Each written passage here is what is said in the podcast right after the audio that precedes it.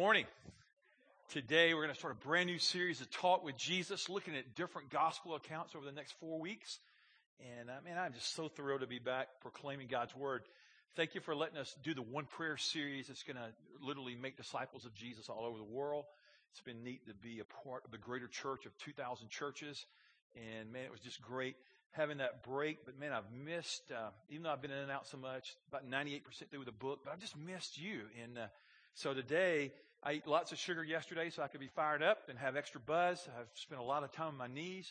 And we're going to launch into a series that, uh, man, I'm just so excited today. I think I think you'll see why. Last crowd, they were just, wasn't many of them here. They said, wow, that just touched our hearts. I want you to open your Bibles to the fourth chapter of Matthew if you have a copy of the scriptures. If not, I still want you uh, to stand. So let's all stand together in honor of our King, the Lord Jesus Christ, and his holy word. And we'll look at the fourth chapter of Matthew, and starting in verse eighteen. Listen to God's word. As Jesus was walking beside the Sea of Galilee, he saw two brothers, Simon called Peter and his brother Andrew, and they were casting a net into the lake, for they were fishermen. Come follow me, Jesus said, and I will make you fishers of men. At once they left their nets, and they followed him. Going on from there, he saw two other brothers, James, son of Zebedee, and his brother John, and they were in a boat with their father Zebedee, preparing their nets. Jesus called them, and immediately they left the boat and their father, and they followed him. Before you get seated, this is God's word for us. It's that simple invitation for those to come after him. And we're going to break this down with some cultural understanding that you've probably never had. And I just hope that God will speak truth to us and that we will follow him. Let's be seated together.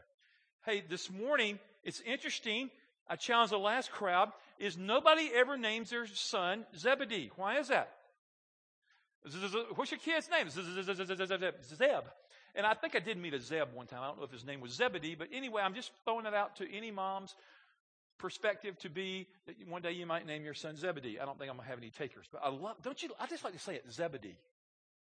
I mean, how many Z words do you know? Zorro, zoo? No, anyway, here we go. I told you I was fired up this morning. I want you to know that Jesus, the very first blank here, he lived in a day of rabbis and disciples. That was the understanding, that was the context of Scripture.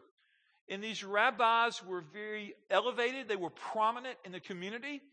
They, uh, it was an esteemed position to get to. And they had the local synagogues, and they had the temples and the markets, and people would go down, and they would follow them, and they would listen to them expound on the Torah. And uh, it was a powerful thing. In the Scripture, the word rabbi is used some fourteen times. The word teacher, referring to Jesus, is used forty times. So this rabbi, Rabboni, is a very common term, and sometimes as you study Scripture. I will set it up this way, but it was a very hard thing to become a, a rabbi. You didn't just go, hey, I declare, I uh, go on the mail order, internet, and I'm now a rabbi. Call me rabbi. No, it wasn't that easy. Now, here's how I can break it down. Our associate, Randy, good friend, serves us well. He comes out of the Southern Baptist tradition, and I understand their ordination. They ordain and license uh, young men early on, and basically they uh, see uh, a call, an anointing on a man, and they affirm that person, and as they affirm them, uh, then they have ordination, they call them, and they basically decide it with a vote. That, that's the big thing in, in Baptist world, you vote. How many of you have come out of the Baptist world? Hello? And you understand that, voting. I come out of the United Methodist tradition. It's very, very different. To be ordained in the United Methodist Church, you have to get a letter from Jesus, from the Apostle Paul. You have to go to school. You have to go to committees. You have to pass psychological evaluations, multiple ones. How I did that, I don't know. And uh, so you do all those things, and you get credentialed finally. It takes years and years to do it. We start the community church. I'm like, man, forget all these profiles and this and that. And I'm not slamming my background. I love that. There was a place for that. Study is a very good thing. But this rabbi thing, you have to understand, I'm saying this for a reason. In this culture, it was very hard to be a rabbi. I mean, you had to work. You were arduous at the task of becoming one. And boys would go to rabbi school from the ages of six to ten. They attended rabbi. And we'll talk about that in a little bit. But it's a very big deal. So Jesus is known some places as rabbi, as Rabboni, as teacher, as Lord, as Savior, as friend, whatever you want to call him this morning. But the Jews loved God's word. They were crazy about God's word. They, they wanted to have it stuffed into them. It was their identity. They would all learn the, the first five books of Scripture known as the Torah. And it was so uh, Genesis, Exodus, Leviticus, Numbers, and Deuteronomy. They learned it. They knew it. They memorized all five books. Whoa. I mean, they were serious about being students. And in this role, the uh, rabbi over in the local synagogue, he would teach and he would lead and he would model. And he was so filled with Torah that he wanted other people to be filled with it. And I read about one rabbi, and he basically says that my goal is that everybody would want to live so much in the Scripture and know God's Word so much that one day I would not have a job. I would be replaced. They would all be st- uh, students. They, they would know the Word of God. Man, we've departed from that in two thousand nine. So they understood the Word. The rabbis could debate the Word. They could declare the Word. They, they knew it backwards and forward. And when you think about memorizing the entire five books by the age of ten, that's pretty impressive. After last service, I had several say, I don't think I could do it. Well, we might be surprised, but they would they would stuff it. Like, I can identify the word stuff. Did anybody eat any extra food yesterday? An extra rib, extra chicken, extra hamburger, or something? Okay, here's the deal. When I showed one prayer, I've messed up what I've been building for thirteen years. It's called response. And when you watch somebody on video, matter of fact, I'm thinking about next year maybe doing a teaching and sending it national, because I'm going to mess people up when I'm teaching. I'm going to go up there and I'm going to stop and ask questions. You know what I'm saying? But y'all been watching Francis Chan and Mark Batterson and all those great guys, and they don't ask questions to you, and we just go. So look at me and respond with me. You know what I'm saying? So would that mess any of you up? Okay. Some of you are like, yeah, I could memorize that. I couldn't memorize that. It'd be a very difficult thing. I don't know what to do.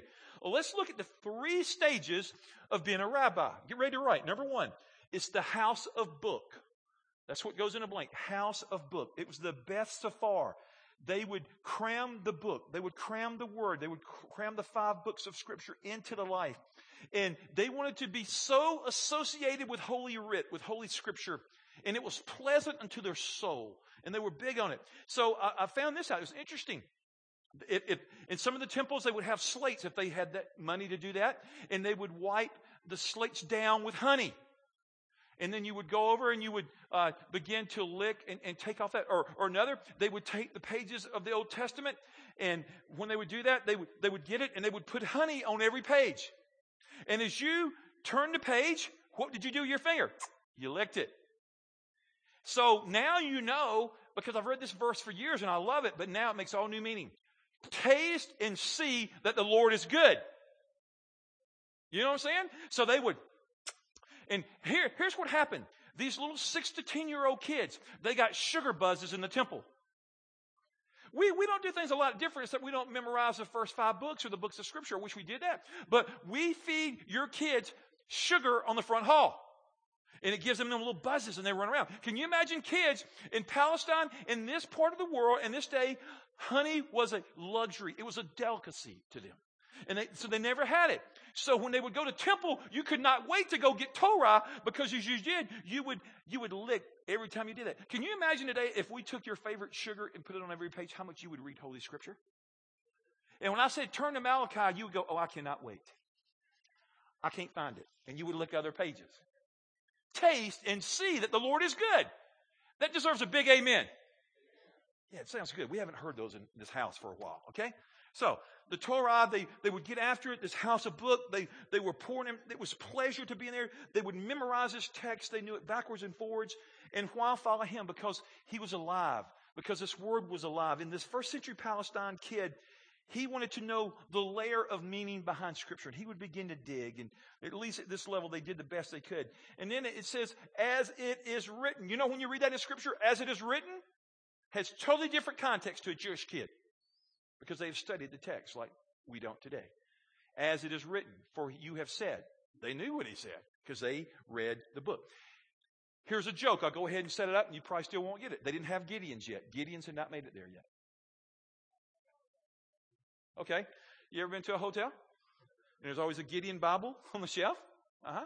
The Gideons weren't there to give them the word. Okay, let's move on. One, one very funny. Didn't go over last service either. I thought y'all were the sharper crowd. Okay, here we go. Number two, the house of learning. So you have house of book, now you have house of learning. And this house of learning, Beth Talmud. And as you look at this, it's like th- they would go to this, but you had the first level was ages six to ten, and all the boys would go off to, to learn about the scripture, about Torah. But in the six, uh, six to ten, but after ten, it began to kind of dumb down. They began to kind of pull it down, and everybody didn't go. This was reserved for the best of the best. These were the more brighter students. Let me tell you what they did. They memorized the scripture, but they didn't stop with the first five books. They went all the way through Malachi, the Italian prophet. Ah, oh, they memorized the whole thing. They were sharp. They were skilled. They had this brighter learning. So a lot of people never made it on past the ten-year mark. You know, four years of teaching, and then it began to break. But it was a very uh, intentional effort for them. And in this level, you could ask a series of questions, and they could give answers. Like in Western world, this is the way we're taught. We get material given to us, and our goal, or many times the goal, is to regurgitate it, to repeat it back that which you've taught. But you haven't really learned. You can take tests, you can write papers, you can do exams, but have you learned it? Or are you one? Are you one with the text? I'll set it up this way. Two plus two equals, very good, it's not a trick question. But a little Jewish boy would think two plus two is four. But sixteen divided by four is four. Y'all act like it's trick, it's not. Or what is twenty-five percent of sixteen? Some of you are like, I don't know, I don't have a calculator. See, I don't get that, and you know, because I like numbers, and you just run through. But like, they see, they they knew the text this way and that way. They were the sharper student, the disciple, and so they got they they could uh, they could take this, they could process the scripture in the questioning and answering. And then there's the next one. It's called the house of study, Betmarush. And in this one, they were fourteen or fifteen years of age, and they would go in. And this was for the best of the best of the best. I mean, they were so sharp. And there's a word in the Hebrew, you're the Talmudin. Talmudin, that means you're a disciple. You're an apprentice. And the rabbis did not choose Talmudins. They would learn, and they would go through school, and then they would come up, and then they would request that, I want you to be my rabbi. And they would seek out somebody that they would teach them, they would be their mentor, and they would be their Talmudin, and, and, and they would follow them, and they would study. And, and if you want to know more about this, you can look at Rob Bell, Ray Vanderlyn, uh, Perry Stone, all these great writers today that write about Jewish history. It's very fascinating. But Ken, but the, the, the rabbi was like, he wanted to know, can they talk like me? Can they act like me? Can they do things like me? Are, are they becoming one with me? Because I'm trying to be like Jehovah. So they would follow him. They would follow him hard. And after the testing time, they would say, come follow me, because I am like God. So to be accepted by the rabbi would be like being accepted to Yale or to Harvard. It, it would be huge. Man, I am accepted by the rabbi. The, the rabbi believes in me. It's like if the rabbi would chew on a, chew on a blade of grass, then the Talmudin, the disciple, would chew on a blade of grass and then have some theological thought. I mean, it was just an amazing thing. Act like he did, live the way he did, treat people the way he did. To be one with their rabbi was important. To interpret the scripture. Jesus said there one where, in one place in scripture, he goes, my yoke is easy. And, and they would yoke, they would become one in the union. They would be this disciple with them. So what I love about cultural Jewish history is they, they took advantage of every moment to learn. Every every single moment, they wanted to learn the Torah. They wanted to run, learn the Holy Scriptures. They had a they had a hunger. Write this down. They had a hunger for God. They had a hunger for God's presence. And I'm wondering how far we have departed from that today. How much do we long for His presence? How much do we, do we hunger for God's Word, that we can be a Talmudin, that we can be His disciple, that we can follow after Him? So they, they knew it well, and he, he followed the teachings of the rabbi. So let's go back to our text that we started with, Matthew chapter four, verse eighteen. So Jesus calls them here, but in verse nineteen, I love this passage. I want you to write down, this is like the key text today. Come, follow me. Three words, come, follow me. That's what the rabbi says today, Jesus. It's what the rabbi said in that day, come, follow me. Now, I want you to realize something. In, in the scripture, it says there, and uh, it says, Simon called Peter and his brother Andrew. They were casting a net into the lake, for they were, they were what? Fishermen. What do fishermen do? Fish. Very good. Okay. You know why they were fishermen? Because they weren't the best of the best. Because they weren't, they couldn't make the cut. It's because after the age of ten, They were like rabbi flunkies. They dropped out of rabbi school. And they went back. Didn't mean they were bad. Didn't mean they weren't good. It's just the rabbi didn't believe in them. At that point, it's like you've kind of reached the, the top of your lid. You're kind of like, that's that's the potential you have. And, hey, that's awesome. And you've learned the Torah, but you're you're going back home. So he, he goes back to fishing. He goes back to that which uh, his father teaches him. He He's an apprentice. He fishes. He's a carpenter. He, he does something that his dad did. And this morning, we're students of Rabboni, of the Lord Jesus. He is Rabbi. We dedicate ourselves as Christ followers to being like Jesus Christ and following after him. And in, I think, the book of Acts, it says they were unschooled fishermen. Does that not open up a whole new world to you this morning? When you read it in Scripture now, you're like, oh, they didn't make it in rabbi school. They flunked out. It's okay. They're great guys because you're going to see the case that Jesus builds.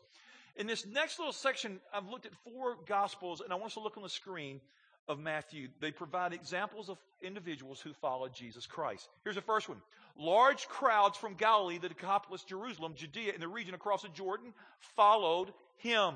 They followed after Christ. Uh, the next passage there is uh, over in Mark, the ten fifty-two. Go, said Jesus, your faith has healed you. Immediately he received his sight, and they follow, he followed Jesus along the road. They were following Jesus, the crowds, the multitudes, the individuals. The next one, Matthew nine twenty-seven. As Jesus went on from there, two blind men followed him, crying out, have mercy on us, Son of David. Follow him. What do disciples do? They follow. And the last one is Matthew eight twenty-three. Then he got into the boat, and his disciples followed him. You can just go through your Bible sometimes and mark up when people got the call and they followed Jesus. Today, Jesus invites you and I to follow and to follow hard. Um, it's it's a powerful concept here. The, the rabbi doesn't recruit. They follow him. It's like Fre- Frederick Buechner said in one of his writings, it's like, you, you know, this this Rabboni, he is the one. He, he is Jesus. It's like when he touches you, you sell the C and I dog. You don't need it anymore. You get rid of your aluminum walker because now you walk. It's like when he says, you know, the other rabbis have said, you're rejected, you, you, you, and you. And Jesus says, come, follow me. Wow. Man, that is, that is just kingdom truth. Jesus invites you and I this morning to follow him. Keep that in mind. Jesus says it this way. I believe in you. Isn't that awesome? Christ believes in everybody that hears my voice today or listen on the internet. Jesus Christ believes in you. And he, he bids these simple words. Come. I remember when I heard this thirty-one years ago and Jesus Christ told me to follow him on my college campus, and I did, and I was forever changed. In nineteen ninety-six, I'll fast forward to that year. Don and I were enjoying a very fruitful, fantastic ministry and family, and things were happening, and life was good, and we were making disciples, and man, I just thought, man, it doesn't get any better than this. I was on airplanes. People were paying me to come and talk, and man, it was just, it was just fun. Life was good, and Jesus had put a burden in my heart for a church. And I remember I was in Mexico, Chihuahua, Mexico. Matter of fact, Lindsay, you're here today. It's so interesting that you're here. Lindsay was there. And I remember talking to her, hey, y'all, man, Jesus is doing something. I didn't tell them exactly what was going on because I didn't want to freak them out because I was freaking out enough. But all I know is I remember Jesus was saying, drop your net, come follow me. And I did. And today you sit in the reality of following Jesus Christ. It's called Christ Community Church. And all I'm saying for you, Jesus bids you to maybe leave your vocation, maybe not, but to do this, to give up that, whatever has hold of you. He says, leave that behind and follow me. Isn't it awesome that today Jesus still calls, he still bids, he still issues invitations, and, and some people are listening, and some people are following, and some people are like, well, I just can't let go of this, or I, I can't do that, and they'll never know what Christ has for them, because, but Christ says, I believe in you. You see, we, we forget this. two thousand years ago, the rabbis would invite people, or they, they would be there and want to be their disciple, their Talmudin, and they would go for it. But can you imagine Zebedee? Zebedee was down here fishing with his boys, okay? They got a little industry. That's how they provide. Jesus, the rabbi, shows up. He tells the brothers, hey, I want you to come follow me. And the Bible says immediately they put down their nets and they follow Jesus. They're going with Jesus. Zebedee, the poor boy, his business got messed up. Zebedee is the dad. His industry just went down. But wait, wait, wait, wait, wait. Don't feel sorry for Zebedee. His boys that had flunked out of rabbi school, now the rabbi of rabbis, Jesus, said, come follow me. Is that cool or what? So Zebedee knew, man, this one that touches the blind and they see, he touches the mute and they speak, the deaf and they hear. Sometimes I even hear he goes over to mother-in-law's houses and he gets rid of fevers. I even hear he raises some dead. Wow, he is the one. They follow him. Can you read Holy Scripture the same now after knowing that? I can't. I'm like, wow. Kingdom, that power that lives in me, lives in me. That's the one in Jesus. Wow, God, thank you. But Jesus says, I believe in you. Just trying to get you to see this truth today. And some people see it and some are like, well, I don't know, but Christ believes in me. He does. He believes in you completely.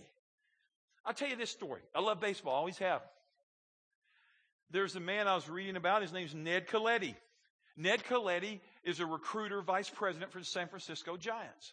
I've always had this admiration of the Giants because when I was coming up, there was a, or years ago, I was actually grown, but there was a guy and he played for the uh, uh, San Francisco Giants. He was a pitcher. His name was Dave Dravecky. I had the privilege of inviting Dave Dravecky to our city, and we had a crusade at Alabama State years ago. And he'd already had cancer, and he had his arm amputated. Love this guy. So I've always liked the Giants, okay? Well, Ned Colletti is a recruiter. Where do major league recruiters, where do they recruit a lot of people besides college? A lot of them go down to the D R, the Dominican Republic, and they recruit ball players, young men that have exceptional talents. The story goes that Ned went down there to recruit a ball player. He'd heard about this kid that had exceptional tools. And he went up to him, began to talk to him. And you see, what you don't understand about the Dominican Republic, so many of them do not have an Abba. They don't have a Papa. Nobody believes in them. Nobody affirms them. And Ned took interest in this young man because he saw something in him and he'd heard the scouting reports. And they began to talk. And at the end of the two days, he got ready to leave. And this young man walked over to him and had tears in his eyes. And they didn't have an interpreter there. And somehow Ned was able to commit to him or, or got it. Hey, I believe in you. I'll be back. And more than baseball, I'll come back again and again. Well, this young man knew it was huge. Let me tell you why it was so huge. In the Dominican Republic, many young men die early because of poverty, poverty and starvation and disease and all these things. So there, there's not a lot of hope. You don't get rescued. So for a big American vice president of the major league organization comes down and says, I believe in you. That's huge. Now, let me set it up this way. Ned comes to your town, to the Dominican Republic, and he invites you to come follow. Do you say this as a kid? No, Mister Colletti, I would not like to go with you. I would like to stay here in poverty and die young. What do you do? You drop it so fast, boom! Let me sign a big multi-million dollar contract. You're gone. Jesus Christ, today, the King of Kings and Lord of Lords. He invites you and I to drop what we're doing and follow him. Does that have kingdom implications today, church? Does it? Huge. Man, I, I mean, it's off the chart. I can't even, with the letters of the alphabet in my life, I, I can't even articulate that which I feel in my gut, in my soul. It's like, Jesus is here. He's right here, right now, looking across the living room. And he knows everybody that would show up on July the fifth to worship. He knew you were coming. He, I'll tell you a secret. God knows today the people that made excuses and didn't come this morning. And he's going to punish them. No, no, no, no, no, no. But he knows. Let me tell you, I'm a pastor. I've been in the church over thirty-one years following Jesus, and I love church, and I'm here all the time, and I love it. But I'm going to tell you, if I ever wanted to miss a Sunday, today is one of those Sundays, and I've not missed this Sunday in terms for the, for the reason I'm going to tell you. There is this game. I love it. I've been watching it for years. It's called Wimbledon. Yeah, you just shook your head. This morning, I would, see, they always had the women's Wimbledon on Saturday morning. I watched it yesterday as I hit my elliptical. Today, I'll have to hear about it later and hear all the great replay, whether Roderick came through or choked. But, but the bottom line is, but it's a big deal. And Jesus just goes, I believe in you. Does that encourage anybody but me? Christ believes in you today, and he's looking out. And so, you know, people, you, you made a decision to come, and Christ is just trying to encourage you, and he's trying to tell you that he, that he has something for you, and he values you, and he validates you, and he wants to empower you with his Holy Spirit. You're like, Lord, I'm going to follow you. So when you say drop the net, I'm going to follow. But, you know, some people are like, well, you know, follow me, follow him. I don't know. What would it cost in following Jesus? Write down point A. Carrying one's cross. Pick up your cross daily, deny yourself, and follow after Jesus. It means just dropping where you're at. It means uh, counting the cost. It means surrendering to the call. It means the passage that I've mem- I've meditated on, memorized many years ago. I, I meditate on it all the time. I'm crucified with Christ. It's not I that lives, but it's Christ who lives in me. The life I live in the body, I live by the faith in the Son of God who loved me and gave himself for me. I am crucified with Christ, but yet I live. Count the cost of following Jesus. It's always difficult, but man, it's so worth it. And all the church said, amen. Secondly, leave security behind. If you follow Jesus, it means that which you have got your hands pried to and won't come unpried, Jesus might be calling you from that very thing. Could be a relationship, could be a possession, could be a sin. I don't know what it is. It's different for all of us. But I still love the words of Jesus. Rabbi, Rabboni, come, follow me. Giving up what you hold on to, which you treasure is most valuable, and clinging to that which is the most important. So this morning, as we look at a simple story in the fourth chapter, the calling of the first disciples, I just invite you to circle verse nineteen, where in these words, come, follow me. Those are the most precious words that I have ever heard and that you'll ever hear, friend. Because Jesus says, if you come follow me, I, Jesus being I, I will make you fishers of men. Not fishers of the sea, fishers of men. You can fish for souls all the days of your life, and you can be in divine partnership with God, and God can use your life. God, thank you for that kingdom truth. So I think it is this way. God calls us just the way we are. It's like, will you look Jesus in the eye this morning and just say, Jesus, I'm in. Torah, Scripture. I'm going to love Scripture. I'm going to taste and see that the Lord is good. I'm going to embrace you, Lord Jesus, and I'm going to follow you all the days of my life. And yes, Lord, if you'll allow me, I'm going to follow the promptings of the Holy Spirit, and I'm going to invite others to follow you with me. Wow. That is the reality of the gospel. Adam is going to do a really great song that we love from the piano. I love when he comes to the piano. The song is Come Just As You Are. Come just as you are this morning and follow Jesus. Um, you've been wandering around. You've lost your way. You're lost. You're a wanderer. Man, you don't have to stay there. Because see, the rabbis that didn't think you had what it takes, Jesus, the supreme rabbi, he says, I believe you got what it takes, boy. Girl, you got it. Follow me. Can you just put your hands together and thank Jesus that he thinks you got it, that he wants you to follow him? He does. And some are going to go, man, the Messiah, the King. In the Greek, is a marvelous word. I remember the first time when I learned it. The Greek word, it says, Jesus is Lord. And there's a word they use there. It's called Kyrios. And Kyrios means master. Jesus is master of all. Christ wants to be master of your life and mine this morning. And in being master, he wants you to follow after him. And um, and the rabbi just says, you got it. You got what it takes. Hey, I believe in you. I affirm you. I celebrate you. But you have a response. You have to drop your net and follow Christ. Uh, so the wonder of this invitation is, will I follow Jesus? Or will I stay where I am? I've said it. I've heard, I've read it a million times. Jesus loves you and I too much to leave us where we are, that he might call us to where we can be, where he is. Jeremiah, we celebrate you this morning as you follow Jesus Christ to Ethiopia and throughout your life. I celebrate every one of you that followed Jesus. And if you're not following him, I pray that today you'll go, I want to be more like Christ, because Jesus has confidence in you. Right now, there's, uh, there's going to be some counselors, elders, or somebody over here on, on the side. And you can just go over there. Matter of fact, do we not have this side over here covered? I can't see anybody. Hopefully there will be. There'll be somebody if you show up. Can, can I just tell us, we've just got just a few minutes. Y'all, this message is transformational. This message will change your life if you take it to heart. Because the rabbi, King Jesus, says, come, follow me, and I will make you a fisher of men. So right now, this front altar is open. Some of you need to come. Many came last service. The sides are open. Maybe you need to surrender and give your heart to Jesus Christ and be redeemed, be saved. They will pray for you. They will lead you through a sinner's prayer. But right now, don't leave the building. Just focus in on the rabbi. He is worthy to worship. And be his Talmudim. Be his disciple. Jesus, I pray that the spirit of discipleship would fall on this place right now. And that we would be captivated by the life of Jesus. And we would follow you. Please don't look, but move in response to the calling of God on your life right now.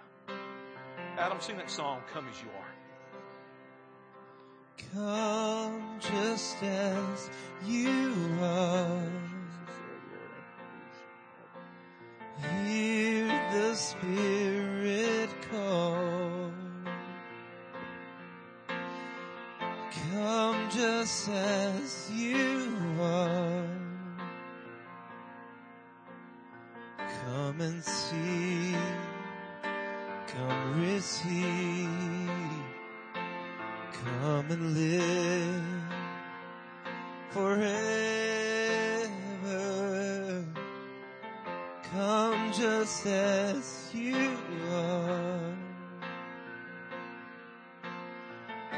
Hear the Spirit call. Come just as you are. Come and see, come receive, come and live forever. Life everlasting and strength for today. Take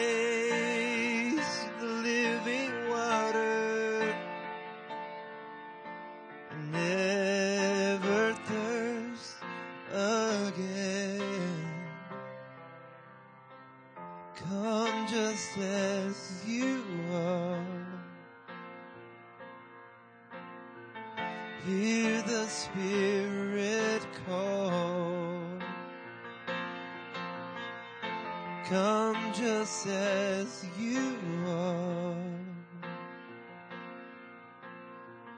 Come and see,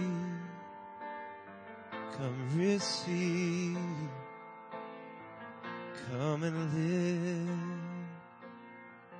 forevermore.